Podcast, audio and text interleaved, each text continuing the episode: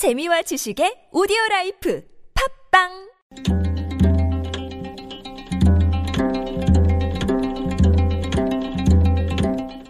한문학자 장유승의 길에서 만난 고전 나비 효과라는 말이 있습니다. 나비의 날개짓이 일으킨 작은 변화가 시간이 흘러 점차 커지면서 거대한 태풍을 일으킬 수도 있다는 말입니다. 사소한 사건이 뜻하지 않게 큰 파장을 불러일으키는 경우를 비유하는 말입니다. 동양고전에도 나비 효과와 비슷한 이야기가 있습니다. 중국 춘추시대 초나라 왕이 천하의 제후들을 한자리에 불러 모았습니다. 이 자리에 참석한 노나라 제후와 조나라 제후는 선물로 술을 가져왔습니다. 노나라 술은 물을 탄 것처럼 묽어서 맛이 없었고 조나라 술은 진하고 맛있는 것이었습니다.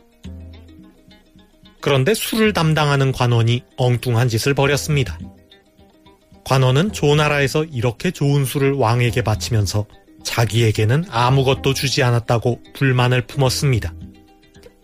관원은 묽고 맛없는 노나라 술과 진하고 맛있는 조나라 술을 몰래 바꿔치기 했습니다. 아무것도 모르는 초나라 왕은 묽고 맛없는 노나라 술을 조나라에서 바친 것인 줄 알고 마셨습니다. 술맛을 본 초나라 왕은 몹시 화를 냈습니다. 조나라가 형편없는 술을 바쳤다고 오해한 초나라 왕은 군대를 동원하여 조나라의 수도 한단을 포위했습니다. 노나라에서 바친 묽은 술 한 병이 조나라를 전쟁으로 몰아넣은 것이었습니다. 장자 거협편에 나오는 이야기입니다. 작은 나비의 날갯짓이 거대한 태풍을 일으키는 나비 효과처럼 사소한 말과 행동이 일파만파로 번져 논란이 되는 일은 드물지 않습니다. 처음부터 그럴 의도는 아니었겠지만 파문이 커진 뒤에는 변명해도 소용없는 일입니다. 각 당의 경선이 큰 이변 없이 진행되고 있습니다. 지금부터 대선까지는 후보의 일거수일투족이 어떤 파장을 일으킬지 알 수 없는 상황입니다.